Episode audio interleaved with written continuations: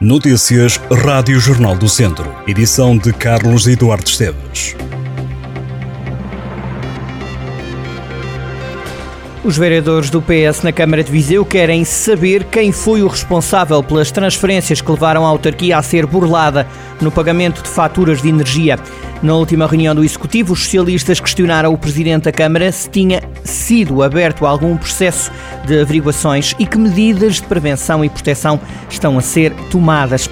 O socialista Miguel Pipa considera que o ataque foi básico e só aconteceu porque, e cito, garantidamente não havia nenhum procedimento de segurança. O caso foi conhecido a 23 de novembro, numa altura em que o Presidente da Câmara contou o sucedido e anunciou que a Polícia Judiciária já estava a investigar. A portaria que regulamenta a redução de portagens em vários lanços e sublanços de antigas SCUT, incluindo a A24 e a A25, que atravessam o distrito de Viseu, já foi publicada em Diário da República e vai entrar em vigor a partir de 1 de janeiro. A Ministra da Coesão Territorial, Ana Brunhosa, afirmou no início de novembro que o diploma para reduzir as portagens nas antigas SCUT estava a ser fechado e que deveria ser publicado rapidamente, tendo em vista a entrada em vigor no início do ano novo. Ana Brunhosa assumiu que sempre esteve muito envolvida politicamente nesta redução de portagens, que será de 30% para veículos ligeiros, comparando com os preços de hoje.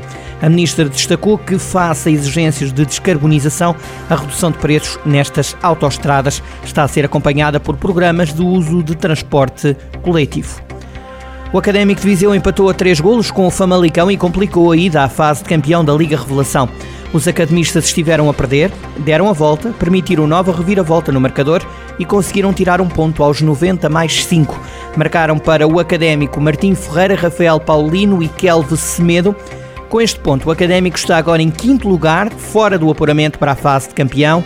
Os academistas têm menos um ponto em relação ao Torriense, equipa que ocupa o último lugar de apuramento para a fase de campeão. Falta apenas um jogo nesta fase regular, precisamente.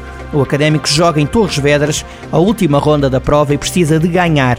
Caso empate ou perca, não poderá lutar pelo título de sub-23. O jogo decisivo acontece na próxima terça-feira, às 3 da tarde. A Escola Básica do Viso, em Viseu, vai organizar uma nova edição da campanha Alimenta um Sorriso, esta quinta e sexta-feiras, depois do sucesso atingido nos anos anteriores. A campanha quer mobilizar alunos e promover os valores de solidariedade, partilha e interajuda. O estabelecimento de ensino aceita alimentos com validade prolongada e frescos, nomeadamente fruta, legumes, frutos secos, produtos lácteos e azeite. Podem também ser entregues bolo rei, cereais, bolachas, enlatados ou chocolates. A entrega dos cabados terá lugar no dia 18 de dezembro. Tem até dia 20 de dezembro para participar de uma recolha de bens organizada por uma empresa da região, a Caritas Diocesana, instituição contemplada para receber a ação solidária. A iniciativa partiu da Alves e Rasteiro, que destacou a dedicação incansável ao serviço humanitário da Caritas. O objetivo da campanha Natal Solidário é dar apoio e conforto aos mais vulneráveis. É na Alves e Rasteiro que pode entregar os donativos e participar nesta iniciativa. Já está inaugurada a nova sede do Grupo de Voluntariado Comunitário da Liga Portuguesa contra o Cancro de Oliveira de Frades. As instalações estão situadas na antiga Escola Primária da Vila. Ali funciona o atendimento do Grupo de Voluntariado Comunitário e os serviços e apoios que são disponibilizados aos doentes oncológicos e às famílias.